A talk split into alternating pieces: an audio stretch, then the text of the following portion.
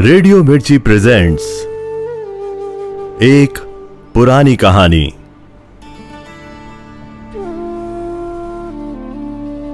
अब सुनिए सादत हसन मंटो का अफसाना।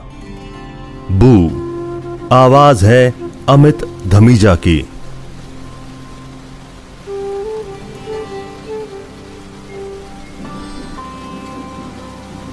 बरसात के यही दिन थे।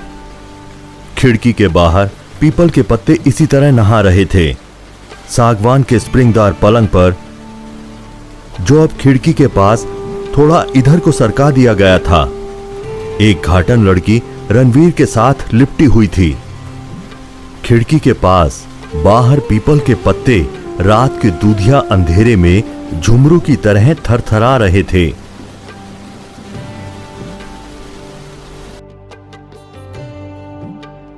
और शाम के समय, जब दिन भर एक अंग्रेज़ी अखबार की सारी खबरें और इश्तिहार पढ़ने के बाद कुछ सुस्ताने के लिए वह बालकनी में आकर खड़ा हुआ तो उसने उस घाटन लड़की को, जो साथ वाले रस्सियों के कारखाने में काम करती थी और बारिश से बचने के लिए इमली के दरख्त के नीचे खड़ी थी, खांस खांस कर अपनी तरफ़ आकर्षित कर लिया था और उसके बाद हाथ के इशारे से उसे ऊपर बुला लिया था। वह कई दिनों की बेहद तन्हाई से उकता गया था। विश्व युद्ध के चलते मुंबई की लगभग तमाम ईसाई छोकरियाँ, जो अमूमन सस्ते दामों में मिल जाया करती थी, वैसी जवान औरतें और कमसिन लड़कियाँ अंग्रेज़ी फौज में भर्ती हो गई थी। उनमें से कईयों ने फोर्ट के इलाके में डांस स्कूल खोल लिए थे। वहाँ सिर्फ़ फौजी गोरों को जाने की इजाज़त थी इन हालात के चलते रणधीर बहुत उदास हो गया था, जहाँ उसकी उदासी का एक कारण यह था कि क्रिश्चियन छोकरियाँ बहुत दुर्लभ हो गई थीं। वहीं दूसरा कारण यह था कि फौजी गोरों के मुकाबले में वह कहीं ज़्यादा सभ्य पढ़ा लिखा खूबसूरत और सेहतमंद नौजवान होने के बावजूद रणधीर के लिए फोर्ट के लगभग तमाम दरवाजे बंद हो चुके थे क्योंकि उसकी चमड़ी सफ़ेद नहीं थी। जंग से पहले, रणधीर नागपाड़ा और ताजमहल होटल की कई मशहूर क्रिश्चियन छोकरियों से जिस्मानी रिश्ते कायम कर चुका था। उसे यह अच्छी तरह पता था कि इस किस्म के संबंधों के आधार पर वह उन क्रिश्चियन लड़कों के मुकाबले क्रिश्चियन लड़कियों के बारे में कहीं ज़्यादा जानकारी रखता था, जिनसे ये छोकरियाँ फ़ैशन के तौर पर रोमांस लड़ाती हैं और बाद में उन्हीं में से किसी बेवकूफ़ से शादी कर लेती हैं। रणधीर ने महज हैजल से बदला लेने की खातिर उस घाटन लड़की को, जो अलहड़ मस्त जवानी से भरी हुई जवान लड़की थी, को ऊपर बुलाया हैजल उसके फ्लैट के नीचे रहती थी वहाँ रोज सुबह वर्दी पहनकर कटे हुए बालों पर खाकी रंग की टोपी तिरछे कोन से जमाकर बाहर निकलती थी और ऐसे बांकापन से चलती थी जैसे फुटपाथ पर चलने वाले सभी लोग टाट की तरह उसके कदमों में बिछते चले जाएँगे। रणधीर सोचता था कि आखिर क्यों वह उन क्रिश्चियन छोकरियों की तरफ़ इतना ज़्यादा रिझा हुआ है। इसमें कोई शक नहीं कि वे मंचली लड़कियाँ अपने जिस्म की तमाम दिखाई जा सकने वाली चीज़ों की नुमाइश करती हैं। किसी किस्म की झिझक महसूस किए बगैर मंचली लड़की अपने कारनामों का ज़िक्र कर देती है। अपने बीते हुए पुराने रोमांसों का हाल सुना देती हैं। जब डांस की धुन सुनती हैं तो अपने पैरों को थिरकाना शुरू कर देती हैं। यह सब तो ठीक है, लेकिन किसी दूसरी जवान औरत में भी ये खूबियाँ हो सकती हैं। रणधीर ने जब उस घाटन लड़की को इशारे से ऊपर बुलाया था तो उसे इस बात का कतई अंदाज़ा नहीं था कि वह उसे अपने साथ सुला लेगा। वह तो इसके यहाँ आने के थोड़ी देर के बाद उसके भीगे हुए कपड़ों को देखकर उसके मन में यह शंका उठी कि कहीं ऐसा ना हो कि बेचारी को निमोनिया हो जाए। सो रणधीर ने उससे कहा यह कपड़े उतार दो। सर्दी लग जाएगी। वह रणधीर की इस बात का मतलब समझ गई थी। उसकी आँखों में शर्म लाल के डोरे तैर गए थे। फिर भी जब रणधीर ने अपनी धोती निकाल कर दी तो कुछ देर सोचकर अपना लहंगा उतार दिया, जिस पर मैल भीगने के कारण और भी उभर आया था। लहंगा उतारकर उसने एक तरफ़ रख दिया। और अपनी रानों पर जल्दी से धोती डाल ली। फिर उसने अपनी भींची भींची टांगों से ही चोली उतारने की कोशिश की, जिसके दोनों किनारों को मिलाकर उसने एक गांठ दे रखी थी। वह गांठ उसके तंदुरुस्त सीने के नन्हे लेकिन सिमटे गड्ढों में छिप गई थी। कुछ देर तक वह अपने घिसे हुए नाखूनों की मदद से चोली की गांठ खोलने की कोशिश करती रही। जो भीगने के कारण बहुत ज़्यादा मज़बूत हो गई थी। जब थक हार के बैठ गई तो उसने मराठी में रणधीर से कुछ कहा, जिसका मतलब था, मैं क्या करूँ? नहीं निकलती. रणधीर उसके पास बैठ गया और गांठ खोलने लगा। जब नहीं खुली तो उसने चोली के दोनों सिरों को दोनों हाथों से पकड़कर इतनी ज़ोर से झटका दिया कि गांठ सरसराती सी फैल गई और इसी के साथ दो धड़कती हुई छातियाँ एकाएक उजागर हो गई। क्षण भर के लिए रणधीर ने सोचा कि उसके अपने हाथों से उस घाटन लड़की के सीने पर नर्म नर्म गुथी हुई मिट्टी को किसी मंझे हुए कुम्हार की तरह दो प्यालियों की शक्ल बना दी हो। उसकी भरी भरी सेहतमंद छातियों में वही गदराहट, वही भराव, वही गोलाई, वही गरम गरम ठंडक थी जो कुम्हार के हाथों से निकले हुए ताजे ताजे कच्चे बर्तनों में होती है। मटमैले रंग की उस कुंवारी और जवान औरत की छातियों ने एक अजीब सी किस्म की चमक पैदा कर दी थी, जो चमक होते हुए भी चमक नहीं थी। उसके सीने पर ये उभार दो दिए मालूम होते थे, जो तालाब के गंदले पानी पर जल रहे होने का आभास दे रहे थे। बरसात के यही दिन थे खिड़की के बाहर पीपल के पत्ते इसी तरह कंपकपा रहे थे। उस घाटन लड़की के दोनों कपड़े, जो पानी से सराबोर हो चुके थे, एक गंदले ढेर की सूरत में फर्श पर पड़े थे। और वह घाटन नंगी लड़की, रणधीर के साथ चिमटी हुई थी। उसके नंगे बदन की गर्मी, रणधीर के बदन में हलचल पैदा कर रही थी। जो सख्त जाड़े के दिनों में मेम नाइयों के गलीज, लेकिन गर्म हमामों में नहाते समय महसूस हुआ करती है। सारी रात वह रणधीर के साथ चिमटी रही। दोनों गोया एक दूसरे में खोए हुए थे। सारी रात उन्होंने मुश्किल से एक दो बातें की होंगी, क्योंकि जो कुछ भी कहना सुनना था, सांसों, होठों और हाथों से तय हो रहा था। रणधीर के हाथ सारी रात उसकी नर्म नर्म छातियों पर हवा के झोंकों की तरह फिरते रहे। छोटी छोटी छातियाँ और वो मोटे मोटे पोर्स जो उनके इर्द गिर्द एक काले दायरे की तरह फैले हुए थे। उस हवाई छुअन से जाग उठते और उस घाटन लड़की के बदन में एक ऐसी सरसराहट पैदा करते कि खुद रणधीर भी काँप उठता था। इस कंपकपाहट से रणधीर का पहले भी सैकड़ों बार वास्ता पड़ चुका था। वह काम वासना से भरी हुई लड़की के मज़े भी बखूबी जानता था। कई लड़कियों के नर्म और नाजुक लेकिन सख्त स्तनों से अपना सीना मिलाकर वह कई रातें गुजार चुका था। वो ऐसी लड़कियों के साथ भी रह चुका था, जो बिल्कुल अलहड़ थी। जो उसके साथ लिपटकर घर की वो सारी बातें सुना दिया करती, जो किसी गैर कानून के लिए नहीं होती। वो ऐसी कमीनी लड़की के साथ भी जिस्मानी रिश्ता कायम कर चुका था, जो सारी मेहनत खुद करती थी और उसे कोई तकलीफ़ नहीं देती थी। उसे कई सामाजिक रूप से बदचलन लड़कियों और बदचलन औरतों का भी अनुभव था, जिसे वह बहुत ही रूहानी मानता था। लेकिन यह घाटन लड़की जो इमली के दरख्त के नीचे भीगी सी खड़ी थी और जिसे उसने इशारे से ऊपर बुला लिया था, उन सबसे बिल्कुल अलग थी। सारी रात रणधीर को उसके जिस्म से एक अजीब किस्म की बू आ रही थी।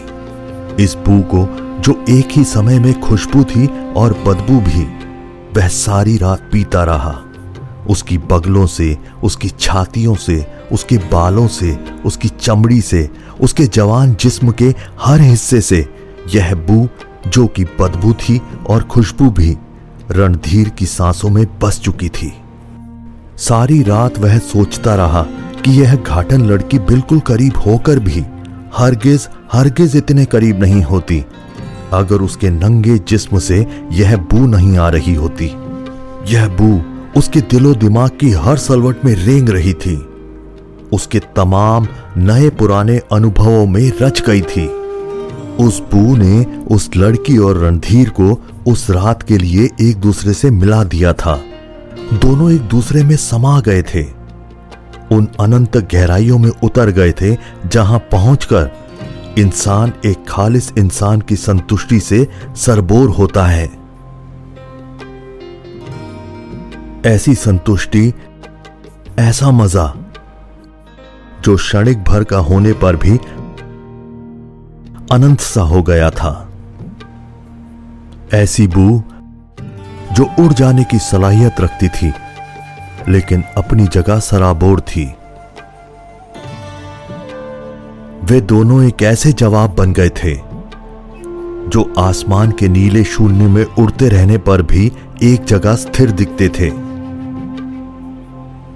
उस बू को जो उस खाटन लड़की के अंग अंग से फूट रही थी। रणधीर बखूबी समझता था, लेकिन समझते हुए भी वह इसका बखान नहीं कर सकता था।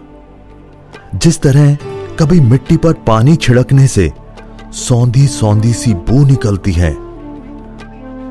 लेकिन नहीं, वह नहीं, वह बू कुछ और ही तरह की थी। उसमें लेवेंडर और इत्र की मिलावट नहीं थी। वह बिल्कुल असली थी। औरत और मर्द के शारीरिक संबंध की तरह, असली और पवित्र। रणधीर को पसीने की बू से सख्त नफरत थी। नहाने के बाद वह हमेशा बगलों वगैरह में खुशबूदार पाउडर छिड़कता था, या कोई ऐसी दवा का इस्तेमाल करता जिससे वह बदबू दब जाती। लेकिन ताजुब है, उसने कई बार, हाँ कई बार उस घाटन लड़की की बालों से भरी बगलों को चूमा। उसने चूमा और उसे बिल्कुल घिन्न नहीं आई, बल्कि एक अजीब किस्म की तुष्टि का एहसास हुआ। उसकी बगलों के वो नर्म बाल पसीने की वजह से गीले हो रहे थे और उनमें से भी उसी तरह की बू आ रही थी। रणबीर को ऐसा लगता था कि वह उस बू को जानता है, पहचानता है। उसका अर्थ भी पहचानता है, लेकिन किसी को समझा नहीं सकता।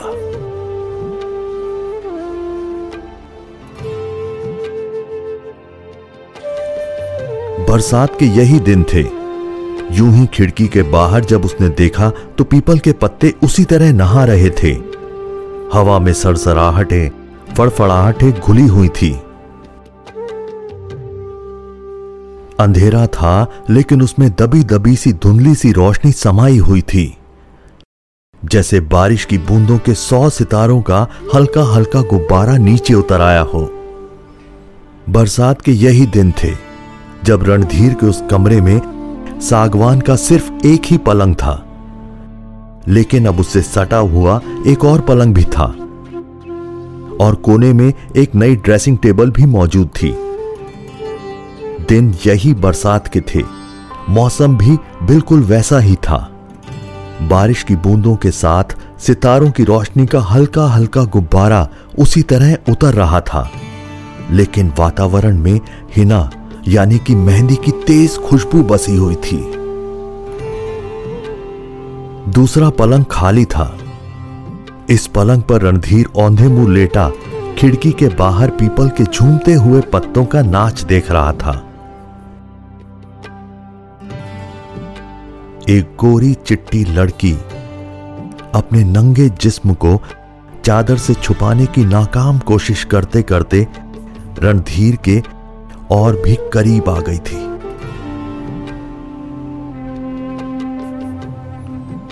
उसकी सुर्ख रेशमी सलवार दूसरे पलंग पर पड़ी थी, जिसके गहरे सुर्ख रंग के हज़ार बंद का एक फुंदना नीचे लटक रहा था।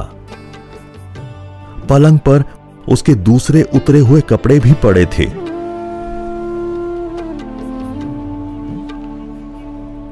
सुनहरी फूलदार कमीज, अंगिया, जांघिया और दुपट्टा, सबका रंग सुर्ख था।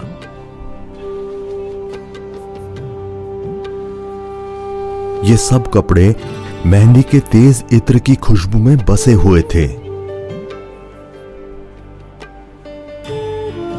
रणधीर खिड़की के बाहर देख रहा था।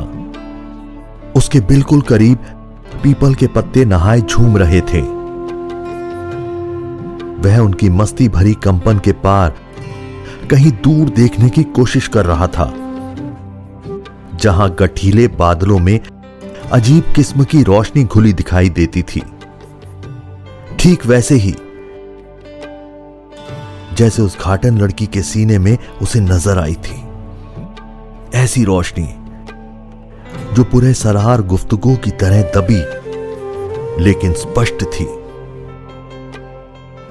रणधीर के पहलू में एक गोरी चिट्टी लड़की, जिसका जिस्म, दूध और घी में गुथे आटे की तरह मुलायम था। उसकी जवान छातियों में मक्खन सी नजाकत थी, लेटी थी। जवान लड़की के मस्त नंगे बदन से हिना की इत्र की खुशबू आ रही थी, जो अब थकी थकी सी मालूम होती थी। रणधीर को यह दम तोड़ती और जुनून के हद तक पहुँची हुई खुशबू बहुत बुरी मालूम हुई। उसमें कुछ खटास थी। एक अजीब किस्म की खटास, जैसे बदहजमी में होती है। उदास, बेरंग, बेचैन। रणधीर ने अपने पहलू में लेटी हुई लड़की को देखा। जिस तरह फटे हुए दूध के बेरंग पानी में सफ़ेद मुर्दा फुटकियाँ तैरने लगती हैं, उसी तरह से उस लड़की के दूधिया जिस्म पर खराशें और धब्बे तैर रहे थे और हिना की ऊट पटांग खुशबू। दरअसल, रणधीर के मन मस्तिष्क में वह बू बसी हुई थी, जो घाटन लड़की के जिस्म से बिना किसी बाहरी कोशिश के स्वयं निकल रही थी।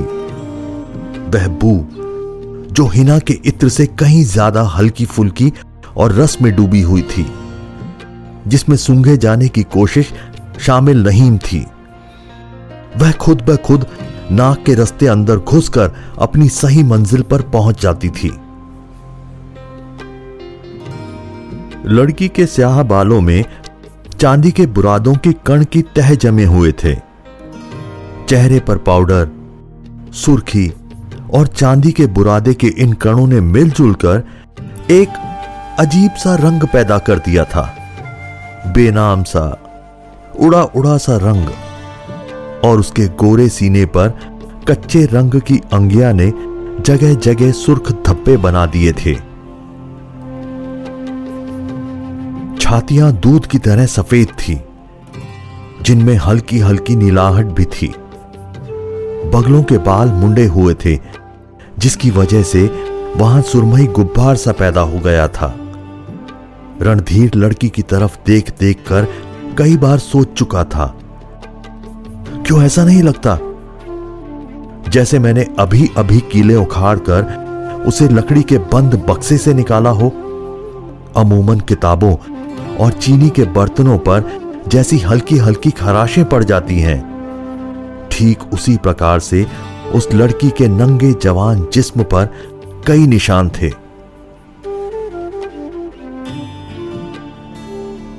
जब रणधीर ने उसके तंग और चुस्त अंगिया की डोरियाँ खोली थी। तो उसकी पीठ और सामने सीने पर नर्म नर्म गोश्त की झुर्रियाँ सी दिखाई दी थी और कमर के चारों तरफ़ कसकर बांधे हुए नाड़े के निशान थे। वजनी और नुकीले नेकलेस से उसके सीने पर कई जगह खराशे पड़ी हुई थी, जैसे नाखूनों से बड़े ज़ोर से खुजलाया गया हो। बरसात के वही दिन थे। पीपल के नर्म नर्म पत्तों पर बारिश की बूंदें गिरने से वैसी ही आवाज़ पैदा हो रही थी।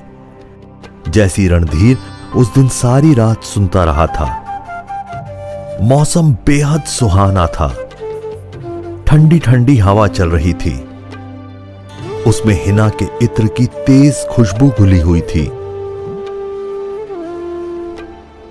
रणधीर के हाथ देर तक उस गोरी लड़की के कच्चे दूध की तरह सफ़ेद स्तनों पर हवा के झोंकों की तरह फिरते रहे। उसकी उंगलियों ने उस गोरे गोरे बदन पर कई जगह चिंगारियाँ दौड़ती हुई सी महसूस की। उस नाजुक बदन में कई जगहों पर सिमटे हुए कंपन का भी उसे पता चला। जब उसने अपना सीना उसके सीने के साथ मिलाया। तो रणधीर के जिस्म के हर रोंगटे ने उस लड़की के बदन के छिड़े तारों की आवाज़ सुनी। मगर वह आवाज़ कहाँ थी? रणधीर ने आखिरी कोशिश के तौर पर उस लड़की के दूधिया जिस्म पर हाथ फेरा। लेकिन उसे कोई कंपकपी महसूस नहीं हुई। उसकी नई नवेली दुल्हन, जो कमसिन कली थी, जो फ़र्स्ट क्लास मैजिस्ट्रेट की बेटी थी, और जो अपने कॉलेज के सैकड़ों दिलों की धड़कन थी, रणधीर की किसी भी चेतना को छू ना सकी। वह हिना की खुशबू में उस बू को तलाश रहा था। जो इन्हीं दिनों में, जब खिड़की के बाहर पीपल के पत्ते बारिश में नहा रहे थे, उस घाटन लड़की के मैले बदन से आई थी।